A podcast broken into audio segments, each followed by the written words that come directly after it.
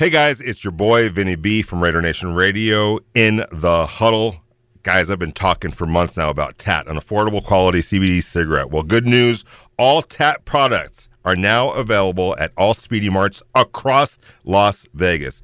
That's right, TAT products, all of them, are now available at all Speedee Marts across Las Vegas.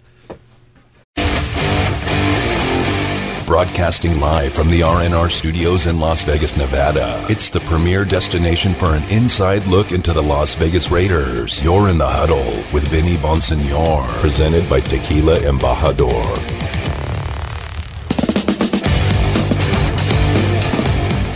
What's good, Raider Nation? Welcome back to Raider Nation Radio 920 AM. It is a Thursday. You are in the huddle with Vinny Bonsignore, brought to you by Tequila Embajador. Raider Nation Radio 920 AM on a Thursday, and we are talking optimism. Sometimes it's okay to be optimistic. I think there's a lot of reasons to be optimistic about this Raiders team. Even in areas that maybe there's a little bit of trepidation, a little bit of concern. Uh, but if you if you peel the onion just a little bit more, you might actually see that there really truly is room for optimism. But in an overall picture about the Raiders, there, there, there should be optimism about this team. There should be a lot of positivity going into this season, and we're going to talk about it uh, in just a second. Uh, but before we get to all that, and of course, we're going to take your call 702 365 9200.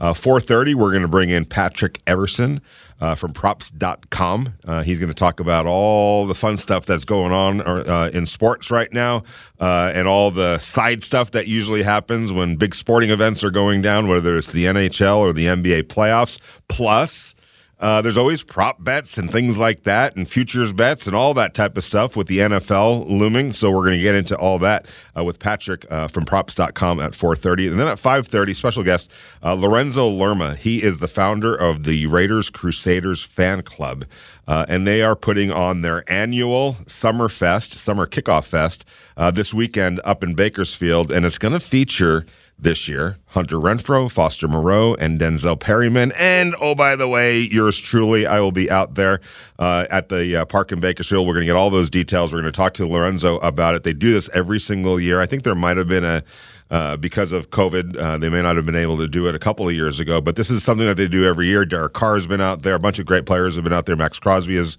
has been a featured guest. So that's happening Saturday uh, in Bakersfield. I can't wait to get out there uh, and, and hang with all the, the Raider fans and talk Raider football. Uh, but we'll bring in Lorenzo in at 5.30 to talk all about it. And we're talking today about optimism, maybe even about the offensive line. I want to get into that uh, uh, in just a little bit. Done a lot of digging about the offensive line, and I really truly think uh, that there's reasons to think that that group is headed in the right direction, even in areas where you might have a little bit of concern. But here's perspective. Don't take my word for it. Remember KJ Wright, who was here last year with the Raiders as a linebacker? Uh, he was the guy that said, Hey, look, we're not going home in January, in the first week of January. I'm going to almost guarantee that. And he sent that message throughout the locker room. And sure enough, the Raiders didn't go home the first or second week uh, of January. They made it to the playoffs for the first time in a couple of years, in a few years, and only the second time in 19 years. And I think really and truly set the foundation or created a foundation uh, for the future success that is, uh, to me, imminent. Here's KJ Wright talking about the Raiders today. They're not. And when I look at when I look at the offseason they put together, I, I didn't like it. Look at leave, letting Tyreek Hill leave that building is going to take some time to overcome. You cannot just let him leave the building and expect to still be number one in that division. Who's number one it's going to be the Las Vegas Raiders. That's what I have as number one. And when you look at the offseason they put mm-hmm. together, bringing in Josh McDaniels, he is a quarterback guru. He has a blueprint to getting guys to the Super Bowl. And when you pair him with Derek Carr, you bring Derek Carr's favorite weapon in, and Davante Adams. I cannot wait to see those guys go to work this year. And then on the defensive side, we haven't got to defense, bringing the best, in my opinion, pass rusher in Chandler Jones, pairing him with Maxx Crosby. It's going to be a fun tandem to watch. And so the Raiders are number one in this division. They're Come on, Cotton uh, you know, sometimes getting up to my age, I got to get my ears checked. What did what did KJ Wright? Where did KJ Wright have the Raiders in the AFC West in that clip? The best, number one, number one. And he was making a good point, I thought, too, about the Kansas City Chiefs. Look, they're not a team that anybody needs to be sleeping on, least of all the, the, the, Raiders, of course.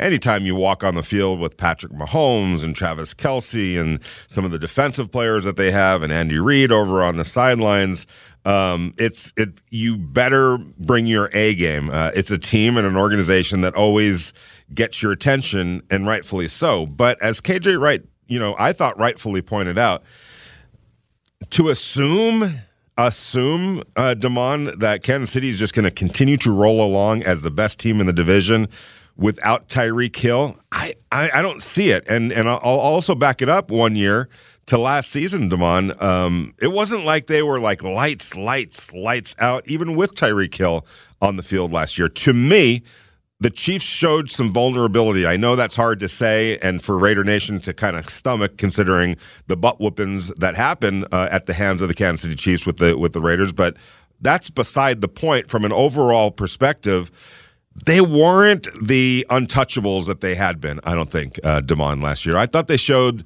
uh, a little bit of, huh.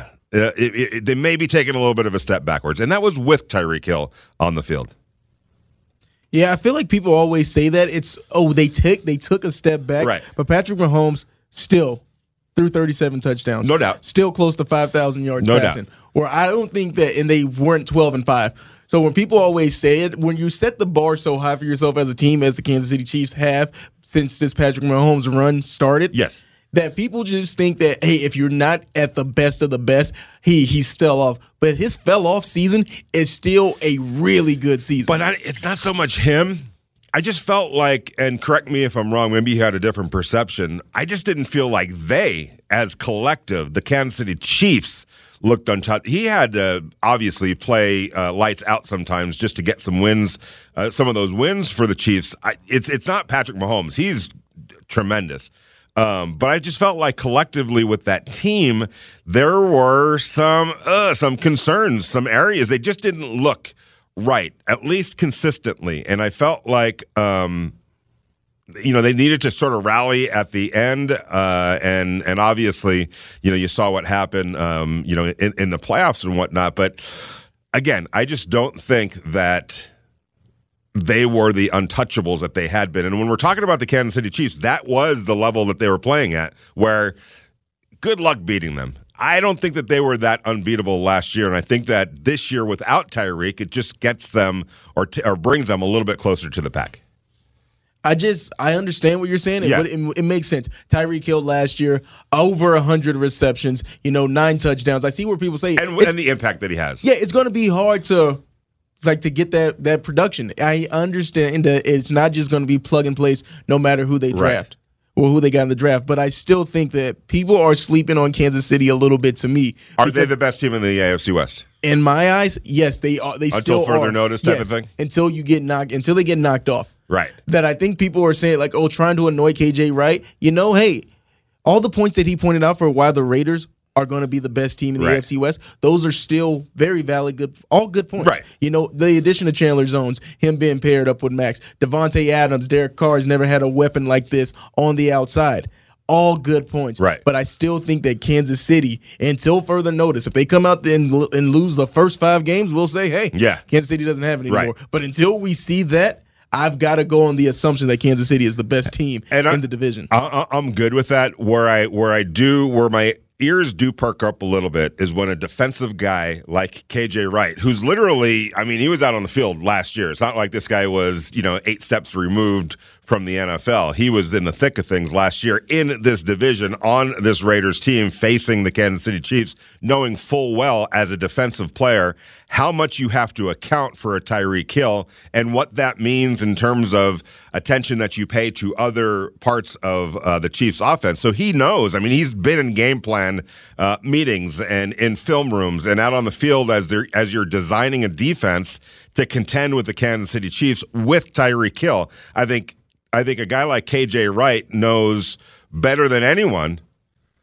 like the difference of a guy like Tyreek Hill being out on the field and having to account for him and not. And so that's why when when KJ says that, I'm like, huh, okay. I you know, it's it's obviously for anybody that knows any level of football, the Kansas City Chiefs not having Tyreek Hill is going to hurt them a little bit. But I guess the question is to what degree? And at least in KJ's eyes, it's going to take somebody to come along and really replace what they or or for them to figure it out in a different way but still be able to maintain that maintain that same kind of level and it sounds it certainly sounds like KJ is a little bit dubious that that's going to happen and for that reason and combined with what he's seen the Raiders do this offseason, uh, bringing in Davante Adams, bringing in Chandler Jones. There's been a bunch of other moves, including Josh McDaniels, who, as I've pointed out many, many times, uh, in the in the um, opinion of many people that I that I respect in the NFL, who have always given it to me straight, whether the, it was good or bad. They weren't. There was no filter in that regard. That's the great thing of being able to talk to people off the record sometimes and just say, "Tell me what you think." I'm not going to actually write this, or or if it's if it's like you know going to throw somebody under the bus, but just give me an idea of you know what you think, what you're thinking, and consensus. The consensus from a lot of important or just uh, knowledgeable NFL people is that Josh McDaniels is an offensive game changer in the role that he plays as a offensive coordinator and as a play caller. And I think that's an edge that the Raiders are going to be able to count and lean on, on top of the fact that the talent got better with Davante Adams. And if they stay healthy with Darren Waller, you know, playing a full season, those two playing off of each other with uh, Hunter Renfro, Renfrow now going into his third year, some of the additions that they've made at wide receiver, a couple, a couple of which I think are pretty sneaky good. Uh, uh, you know, and, and Josh Jacobs and Kenyan Drake and everyone else that they have in the backfield, perhaps that part of the game getting better. I think this offense has a chance to be special. But for it to be special, and I and and this can't be understated, for it to be special, the offensive line, absolutely without question, needs to be better. Uh, the offensive line last year was it was a workaround situation. The Raiders had to figure out different ways to do things knowing full well that their offensive line just wasn't where it needed to be. That's where coaching comes into play. I think it was obvious to the naked eye, to anyone, again, who knows any level of football, that there were struggles going on on the offensive line. I wrote an article about this uh, that's going to be published in Vegas Nation. I think tomorrow is when it gets published. It's going to run in the paper uh, on Saturday. You could just go to uh, vegasnation.com, download that app, or go to Vegas Nation uh, on the uh, on the website or on the uh, internet and, and be able to call it up. But but as I was talking to a bunch of people these last couple of days and taking a look at things along the offensive line, I'm starting to, to to really get this feeling like there's reason for Raider Nation to not be as to not have as much trepidation about the offensive line uh, as as as maybe they do. And I know the reasons why, and they're valid, no question about it. The last image that we have of this offensive line was last year, and frankly, it struggled. There were some flashes of uh, some solid play, moments of some solid play, individually and collectively, but by and large, if we're being honest, it was a struggle to consistently produce or get the kind of offensive run game push that you need on the offensive line to create a consistent run game. And there were far too many um, op- or moments when Derek Carr was throwing and playing and operating under pressure, all of which has to do with what was going on on the offensive line you know, as we talked about yesterday, and as I wrote about this uh, in, in in the review journal today, you know, okay, if you go back to last off season, the Raiders took a made a, uh, a calculated gamble, and it was right square in the middle of the offensive line. It was the biggest gamble that they took in March of 2021 was trading away some veteran pieces on the offensive line in order to free up cash to address some other needs. We all know the names. They traded Rodney Hudson, a stalwart at center. They traded Gabe Jackson, uh, an anchor at uh, at guard. They also traded Trent Brown, even though he only played half of the games that he was, uh, you know, uh, uh, on, on the roster to play over his two years, three years with the with the Raiders even though he he it was only he gave them only half of what they expected, he was still somebody that you know when he was out on the field, he provided a pretty darn high level of play at right tackle. So, just to reiterate, the Raiders lost their center or traded their center, their right tackle, uh, and and and one of their starting guards in March of 2021. So doing that, knowing that, and I know talking to the people at the time that were making those decisions, yes, it's a gamble. Yes, there's a learning curve that's going to result. But A, need to find some money to go help that defense, which was really uh, a, a problem in 2019 and 2020. A. And B, all right, um, there's still a plan in place they felt like Andre James, who a converted tackle from UCLA, who had been in the program for a couple of years, making the transition to NFL center. He was sort of in the lab for a couple of years, working it, working it, working it. They felt like he was ready to become an NFL center. Andre James, first year starting at center. Understanding, of course, that there was going to be some growing pains at center. All right. They obviously went out and drafted uh, Alex Leatherwood to be the right tackle. That so that was the plan. That Alex Leatherwood was going to play right tackle in replace of Trent Brown. Andre James was going to take over uh, for um, uh, Rodney Hudson at center. And then the two guard positions, one of which was held by Gabe Jackson for all those years, the two guard positions were going to go to Richie Incognito, the veteran, and Denzelle Good, who, if you remembered, the year before had a, a breakthrough season as a um, kind of a swing tackle, played a lot of guard because there were injuries uh, at guard, i.e., Richie Incognito. So Denzelle Good, who had played very well in 2020, the Raiders believed okay, between Richie Incognito and Denzelle Good as the veteran guards, in between Andre James and uh, Alex Leatherwood to the right, and in between Kolton Miller and uh, or, or, Andre Miller and Kolton Miller uh, to the left, that they were going in time. That offensive line was going to come along in a way that it needed to come along. That was the plan. A learning curve was was imminent, and they were going to have to to work through some of the growing pains on some young players. But they felt like it, will happen, especially with with two veterans uh, flanking the the two youngest members of this offensive line again, and we've talked about this, that plan never came to fruition. Call it a uh, overly ambitious plan or gamble with Richie Incognito because he didn't stay healthy. He didn't even get out of training camp before he got hurt, and we never saw Richie Incognito again. There goes your left tackle on a practice field in Thousand Oaks, California, against the Rams in early August. Boom, there goes the left tackle. John Simpson a mid round, a fourth round draft pick in 2020, now becomes the starting left tackle in his first year as a starter. All of a sudden, Andre James, who thought he was going to be playing, who, who thought that Richie Incognito, one of the cagiest, savviest veterans uh, around, was going to be, you know, flanked to his left, right in the middle of, uh, of, of Andre and Kolton Miller. All of a sudden, it, it goes from Richie Incognito to John Simpson. All right, not the greatest situation, but it is what it is. At the very least, you still have Denzelle Good in between Andre and uh, Alex Leatherwood. Until, of course, the first half of the first game of the season, boom, Denzelle Good goes down uh, with a, a, a season ending knee injury, and all of a sudden, the anchor that you were expecting to be at right guard alongside Alex Leatherwood and Andre James, that goes out the door in Denzelle Good.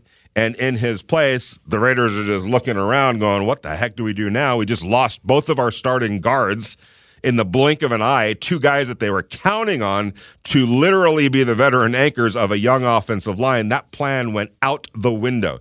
So all of a sudden, that learning curve that was inevitable to begin with by trading Rodney Hudson and Gabe Jackson and Kolton and, uh, and, and Trent Brown. All of a sudden, that learning curve just got a whole lot steeper. And so here comes Jermaine Eluemunor to replace Denzelle Good at right guard. that didn't really last very long. It lasted three games. The Raiders did go three and zero um, in that time, but it was a sieve on the right side of the offensive line. And Jermaine Eluemunor, no disrespect to him, he had literally just showed up to the scene, and it wasn't working. There was just too much new going on, and youth and inexperience going on. So, in order to alleviate that somewhat, the Raiders on the fly have to figure out all right, we got to refigure this thing out in terms of who are the best five players to form as cohesive as, an offensive line as we can possibly muster up, even though um, it wasn't going to be perfect. It wasn't even going to be very good, to be honest with you, at that point. But the plan, or the or or the uh, finally the decision was you take Alex Leatherwood, who did have some poli- uh, positional flexibility, and there's no doubt he was struggling at guard in the first three years of his NFL or uh, uh, tackle in the first three games of his NFL career. It wasn't unusual or even uh, uh, not expected or even expected that he would struggle. That was almost inevitable that that was going to happen. Offensive linemen, young offensive linemen, don't just hit the ground running typically uh, in the NFL. It takes a little while. Anyway, he did have positional flexibility. He had played guard in college, uh, and and the Raiders knew that you know he could still pull that off. So boom, he moves from right tackle to right guard. And Brandon Parker, who didn't have any positional flexibility outside of being able to play right guard or right tackle and left tackle, but there's no guard in his profile, becomes the right tackle, the veteran right tackle. So the, the they, they tinkered with the right side of that offensive line in order to try to fix and plug some holes. And that was the decision John Gruden uh, made. It was that okay, this is for now in a in a in a roster whose depth chart was pushed to the limit basically after three games into the season.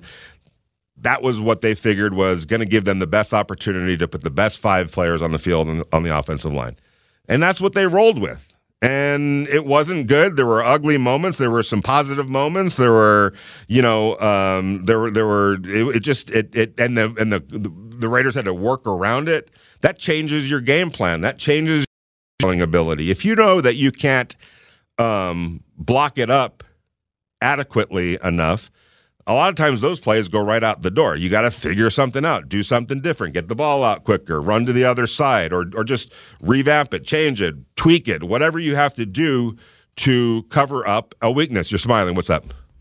Uh, no, just the way you were like, change it, twist it, plan it, twist it, you pop do. it, pull it. yeah. That's exactly what you have. That's what coaching is. You know, um, that's that's that's. It's like, and and you know what? Coaches are the most honest people inside the building. They're the most honest people. They're like, you know, when the offensive coordinator is saying, "Hey, this is what we want to do. This is what we want to do. This is what we want to do," and the offensive line coach looks at him and say, "Coach." That'd be great if you had an all pro offensive line. Right now, we're not going to be able to do that. So you're going to have to scale that baby back a little bit. And so you have to have honesty. Otherwise, you're getting guys killed out there, or you're just running into brick walls or not being able to you're, you're, not doing a good job coaching. You have to coach around it.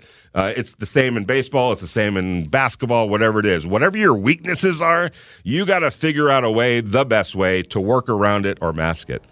Um, but we're going to get into that was last year. We're going to get into why i think alex leatherwood um, you know, he's going to get a chance to win back his right uh, tackle spot. I think that's the plan.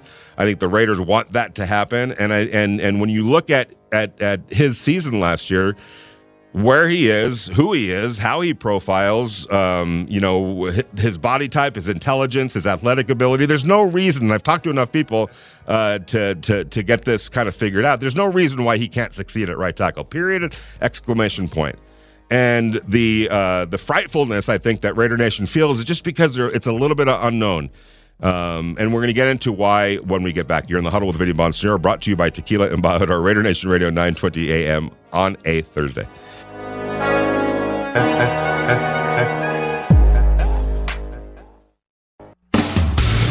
You're listening to Raider Nation Radio 920 AM.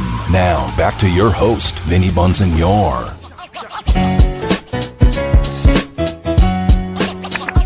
Going right out to the Raider Nation radio guest line and welcoming in a good friend of ours, Patrick Everson uh, from props.com. He joins us to talk about all the fun stuff uh, going on uh, right now in whether it's NHL hockey playoffs, the NBA uh, playoffs, uh, the conference finals are upon us. Plus, obviously football is looming and we all know what the schedule is now and so uh, and who's who's playing who and when.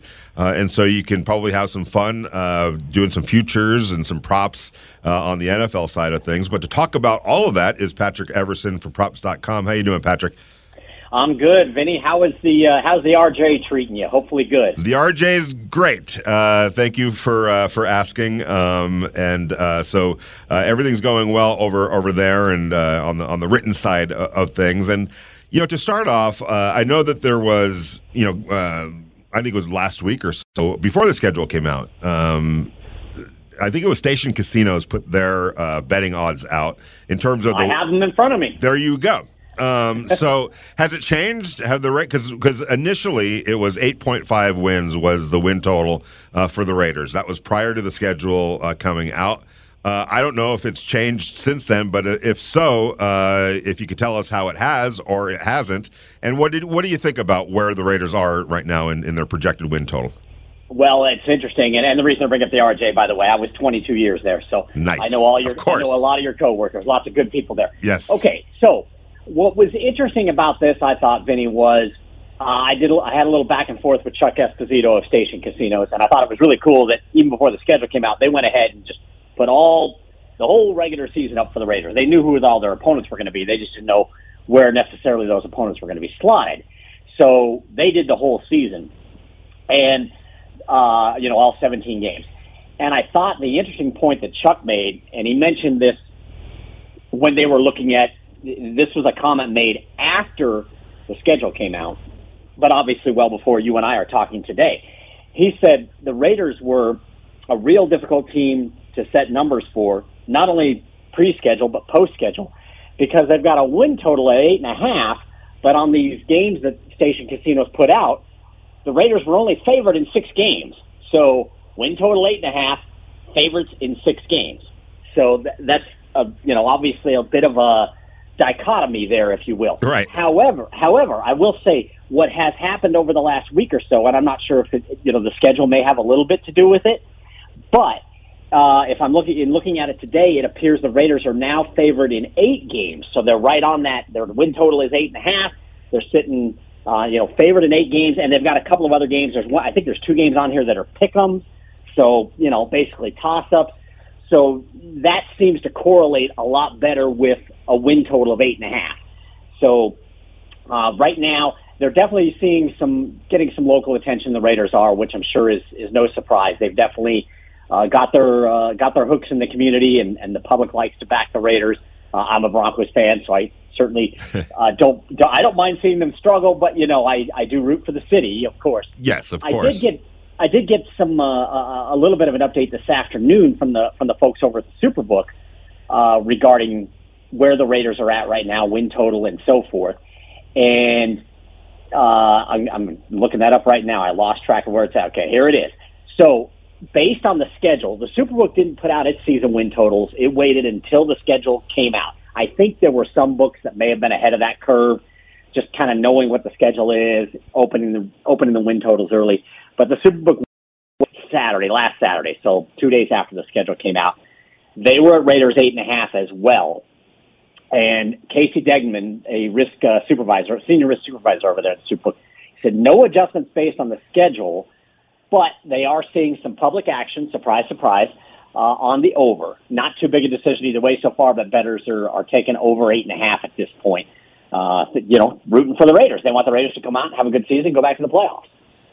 No doubt about it. And somebody brought up a great uh, uh, question, and I'm going to ask you because uh, this is the world that you uh, operate in. When you know Las Vegas uh, looks at a team like the Raiders, the way they're looking at them right now, which is right around that kind of, let's be honest, 500 type range, right? Sure. Um, sure. When they look at that and they see um, the love that maybe the Broncos have gotten, I think last time I checked they were 10.5 and the Chargers were right around 10. I think it was somewhere along that that that that line, as were the mm-hmm. Kansas City Chiefs. Uh, for a Raiders fan, when they see that, the question that I always get from them is: Is that because of how Las Vegas feels about the quarterback, Derek Carr? Or is it just the overall team? So if you could kind of separate those two uh, components in terms of how Las Vegas truly views and feels about uh, Derek Carr and uh, how Las Vegas uh, looks and views the team itself of the Raiders. Right. Well, I think I mean it, it's it's first off it's hard to separate the two for sure because right. win totals are going to be inextricably tied to how good your quarterback is. And Derek Carr is a good quarterback. I, I, you know, look, even as a Broncos fan, I'll admit he's a talented, he's a talented player. The Raiders have got some talented guys, and putting putting Davante Adams out wide is not going to hurt your cause. Okay, it's definitely going to help your cause. But the the thing that's a little bit tricky, there's there's kind of two things going on at once here, especially for Las Vegas sports books like the Superbook and BetMGM locally, you know, up and down the strip and Caesars and William Hill and so forth you've got this you've got a, a public team. The Raiders are a public team. They draw a lot of public interest. They get public action. So that can tend to skew that number a little bit. But the other the other part of this equation, there actually there are several parts, but another part of this equation is two. I'll, I'll give you two more. One, as I said, and as you've noted, Derek Carr is a good quarterback, but Justin Herbert is a really good quarterback. Russell Wilson is a really good quarterback. Patrick Mahomes is an outstanding quarterback. It's just it, the the division is so so tough. Now, in addition, when you're trying to come up with a number, I mean, these numbers aren't coming out of the clear blue, spy, blue sky. As they do season win totals, they have to make sure that this all adds up to the maximum number of wins. True. That when you add up everybody's win totals, that it kind of is somewhere in that neighborhood of the maximum number of games that are played and can be won. So, you know, if you have you know, if, if, to have the Chiefs at ten and a half or ten, or the Charger or the Broncos or whoever, um, you know, you have to adjust the other teams in the division accordingly, the other teams in the conference accordingly. It's a real tricky puzzle. So it's not necessarily saying that the Raiders are a 500 team, but they feel like that's the you know the right number right now. Um, you know, things could change if there's a key injury to another team. Um, I'll give you a good example today with the, and I know we're mixing football and basketball or baseball here, but the Scherzer news out of today. Well, Scherzer was five to one, the co-favorite to win the Cy Young. Now he's forty to one. Let's say we don't, we're not rooting anybody else to get an injury on any other team, but if something unusual happens with another team, all of a sudden the Raiders might go to nine or nine and a half wins or ten. You never know. Um, so all there's there's a real delicate balance and a whole lot of uh, facets that go into making these numbers. It doesn't necessarily mean the Raiders aren't better than a 500 team. It's just that's kind of where they fall right now. We're talking to Patrick Everson uh, from props.com. By the way, Patrick, when you were describing the math puzzle that has to be put together so that it all uh, comes out in the wash on the other end, uh, that sounded like every math teacher that I ever had walking over to my desk and saying, Vinny, it, it, it, your work just does not add up. So uh, I am fully aware of of the uh, the other side of that and how you have to make it add up at the end. There's only a certain amount of games. Every everybody right. plays the same amount of games, and so it, it, it has to uh, add up for sure. Um, by the way, thanks for bringing up uh, Max Scherzer. I'm a Mets fan, uh, ah. and that was a knife to the heart because although you know I think the pixie dust, some sort of pixie dust, might be on the Mets. They came back and it won another be. one today. There, there, there, something's going on in Queens. Is all I'm saying. Um, I don't disagree. Yeah, exactly. Uh, all right, sticking with the AFC West because to me it's the most fascinating division uh, in in the NFL this year, going into this year. Uh, let's talk a little bit about the Kansas City Chiefs. I know that there's still a lot of love for them, and and rightfully so. And until further notice, they're the king of this hill. Period! Exclamation yeah. point. They've got the best quarterback, I think maybe in football, uh, in, in in Patrick Mahomes, and that goes a long way. They've got a great coach in Andy Reid, Travis Kelce, on and on and on. But they did lose Tyreek Hill. And um, how do you guys account for what Tyreek Hill meant, not only in the stats that he produced himself, but the impact that his presence had on the stat uh, the stats of other players around him, including Patrick Mahomes? Oh, absolutely! It's going to make a difference for Mahomes for sure. Uh, he he he can chew up so much field so quickly. He's so fast. He's an absolute game changer. So it certainly matters and it absolutely has impacted the odds market a little bit. Now, look, the Chiefs are still among the favorites to win the Super Bowl, but in that update, I was the, the updated article I have on props.com on Super Bowl odds, uh, which I put out uh, kind of in the wake of of uh, the draft. and then also all the information on the schedule and so forth. The Chiefs are actually at had actually dropped to twelve to one at the, which is not long, but that's not that's not territory that Kansas City has been operating in most of the last few years. Now they had that stretch of uh, of games where things got a little sticky, um, but generally they're under ten to one, and in some cases they're closer to five to one. Well, right now they're twelve to one, and that is that that's uh, those odds reflect Kansas City's position, or at least a view of odds makers with Kansas City's position in light of what's gone on over the last couple of weeks. So there's no doubt that the Chiefs, uh, you know, like I said, perennially among the favorites, losing Tyreek Hill to the Dolphins. Uh, Matt, uh, Tyrann Mathieu departs for the Saints. I, I believe they lost, they lost the defensive end of the Dolphins this week as well, right? Is that yes. correct? Yep, they did. So, uh, yep. So yeah, so they've slipped back. They're now like the fifth or sixth choice on the Superbook odds board. The Bills are the are the kind of the flavor of the of the week, if you will. But they're behind the Bills, the Bucks, the Rams, the Packers. They're tied with the Packers, I should say, tied with the Packers and Niners. But fourth or fifth choice, which over, again over these last few years, that's territory they have not been occupying. And furthermore, at the Superbook, Casey Degnon told me we are a winner to the Chiefs in our futures book.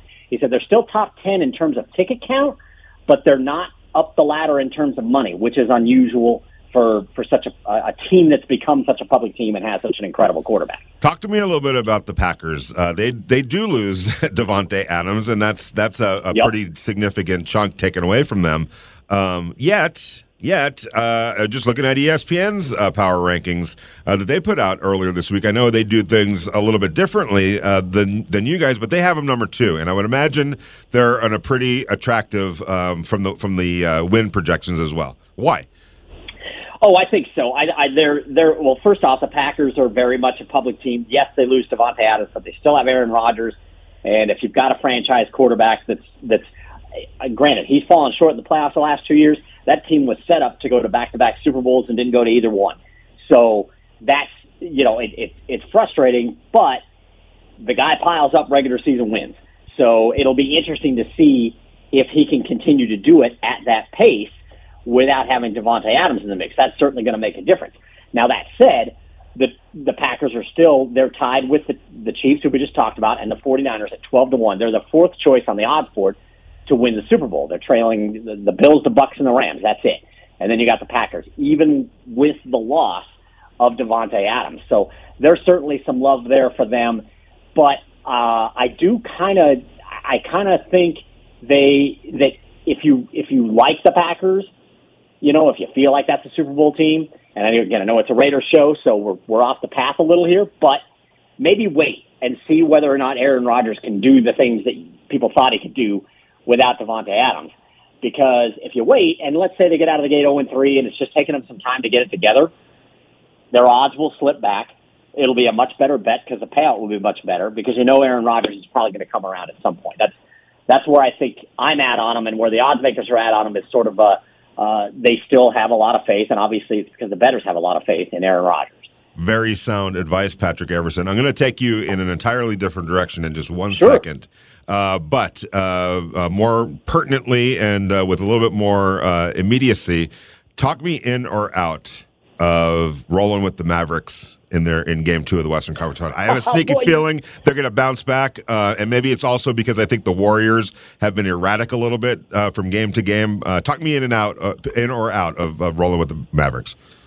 Wow, that's a that was an uh, that that's one I didn't expect, but it's one I can help with. Here's the thing, I'm boy, especially since they they you know part of it may have been emotion coming off yep. the the the series win, and they just they had a letdown in game one. They they clearly got. I mean, they got run. Yes. Let's just. There's no other. There's no nice way to put it. They got run. So, I guess here's what I think. I think they're going to come back and play better. I think if you take them, take them against the spread. I'm just not sure they can win at Golden State. I think where I really like them is if they lose game two. I love them in game three. Okay. Absolutely love them to win game three outright, no, no matter what the spread is. I don't think they'll be favored. They'll probably be like one or two point underdogs. I'd take the line to win the game because I love them to win when they get back to Dallas.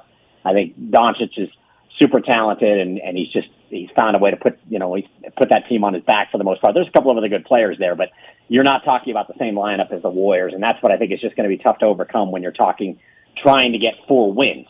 But I think there's pockets in that series, um, you know, eh, eh, you know, game spots spot bets, basically, I guess is a good way to say it. Right. Spots where Dallas would be to play. And if they lose game two, I love them in game three. All right. How about that? Okay, I, I, I appreciate that. Thank you very much. Uh, the last question I have for you. Now, this is a very big picture type of a question, but um, you know, in light of Nick Saban coming out saying what he what he said, uh, Jimbo Fisher, you know, with his uh, retort, retort, um, it got a little ugly, uh, no doubt about it. But the NIL phenomena, okay, um, I would imagine that at some point you guys have to keep you know or consider that uh, make it a consideration when you're looking at this whole thing with college football. And i just got to ask you from uh, from you guys from your perspective is this to is this a game changer? Do you think the nil is to change things um, including odds and, and that sort of stuff uh, before long or has it al- already Well, I don't know if it'll impact odds per se. It will impact how good teams are. Uh, you know, ha- these these teams that tend to can, that can that handle the atmosphere of name and likeness, if you will. right The teams that handle it best, and where players think, "Hey, if I am in this situation, I will be able to maximize my name and likeness prospects." That's how it could impact it, just in how good or bad teams are. And do you, You think know, it not- do you think it levels it has a chance to level the playing field a little bit I don't know. I ha- I think it has a chance to work. My, now, this is my opinion. I Right. I haven't studied this a lot, and I haven't certainly haven't thought about it from an. I I shouldn't say certainly, but I haven't thought about it from an odds perspective. Other than what I just described to you, that's where I could see it. You know, teams are just going to be better. They're going to be favored by more. They're going to have the better players Mm-hmm. because they got the they got the more visible program. The players want to be there so they can capitalize on the visibility with name and likeness revenue. yeah But I have a I my concern, and I'm not saying pay, players shouldn't be able to do this because I think if you have a skill or a platform or what have you, this is America. It's uh, you know it's it's it's built on on on on the free market. You should be able to capitalize on your skills, your talents, your platform, as long as it's within the bounds of the law. I think you should be able to make as much money as you can. I don't have an issue with it, but I do think that it could tilt. I could. I, I. I don't know that it'll level the playing field. I think it could unlevel the playing field further, which would be. different. I don't want people to not get what they deserve. I just. I do have a concern that it. It could. It could mess up the. Uh, uh, you know, tilt it further, make it a little less uh, une, uh, uneven instead of uh, kind of leveling the table. I- Now, maybe I'll be wrong. the rich getting richer It could be. Okay, gotcha.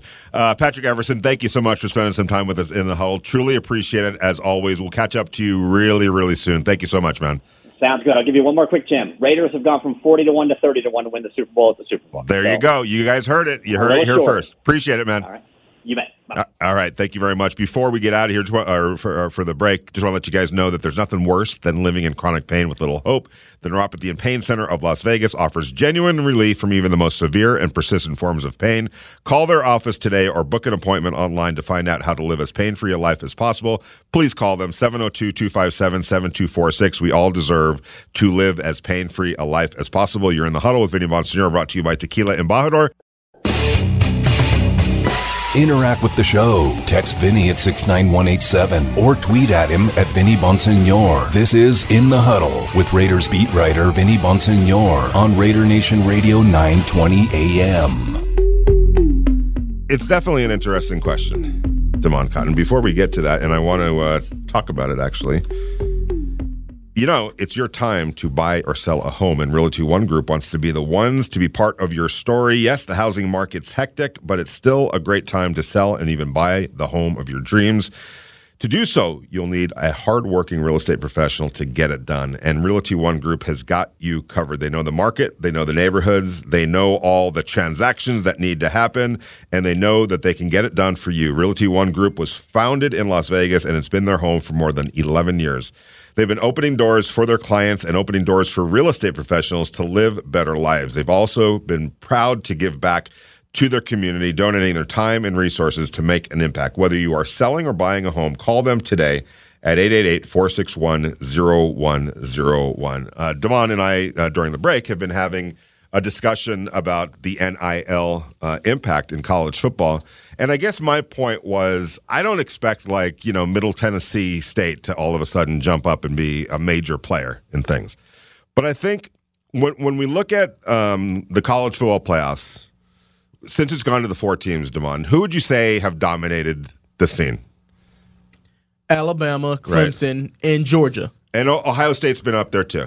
They're oh, they the, did. They did win one. I, for, I forgot. Yeah, and it. they've I'm, been there pretty consistently. So they're the four kind of what do you call um, constants? They've been the four constants, and and really when we think about the four team playoff, it hasn't been that long. It's just really been what ten years or so. I, I don't I don't know the exact less than ten years. Less than but, ten but, years, but about there. Yeah, and before that, like like it felt to me like especially Alabama, they caught lightning uh, in a bottle because they were the top dog when this happened, and all of a sudden now all of a sudden they're in every playoff game and in every playoff basically in the national championship game multiple multiple times, and every kid wanted to be on that stage. That was the carrot that got them to Alabama, and then Clemson and Ohio State, kind of the same thing.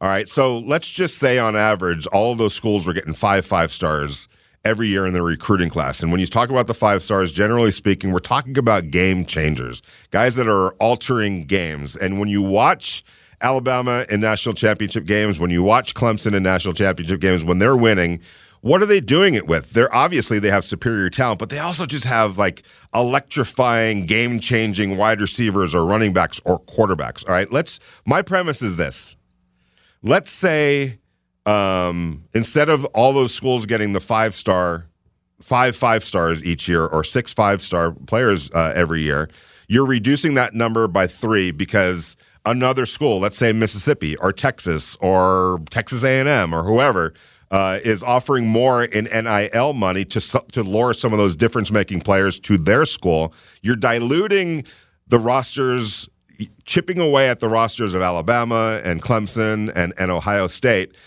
and bringing them a little bit closer to the pack and giving more teams, I think, an opportunity to penetrate that four team playoff every year. I, I think that there's an opportunity to to broaden uh, the pool of candidates that are going to make the playoffs every year. If schools handle the NIL right, because if you're a kid, and this is my, here's what I'll ask you: if you're a recruit, all right, and and you're a five star recruit, everybody's offering you, you're pretty much headed to the NFL. It looks like, all right and Alabama comes knocking. Without the NIL money, that's the place to go, right? You want to go to Alabama, play on the national stage, be in the playoffs, win, you know, championship games, maybe win a Heisman Trophy. But if somebody else is offering you more money, at that point, what you know what I'm saying? Don't you go for the more money to get? Um, I'll answer this more. We'll get into yeah. this more on the other side. But also, let's not act like money hasn't been in college football before. But not like this though. Like where it's out in million. We're talking millions of dollars now. We're talking millions, millions of dollars right now. What's that? Not like this, and not and, and not where everybody can get involved. I think if you just look at free agency in any sport, you'll understand that people generally go, "Who's giving me the most money?"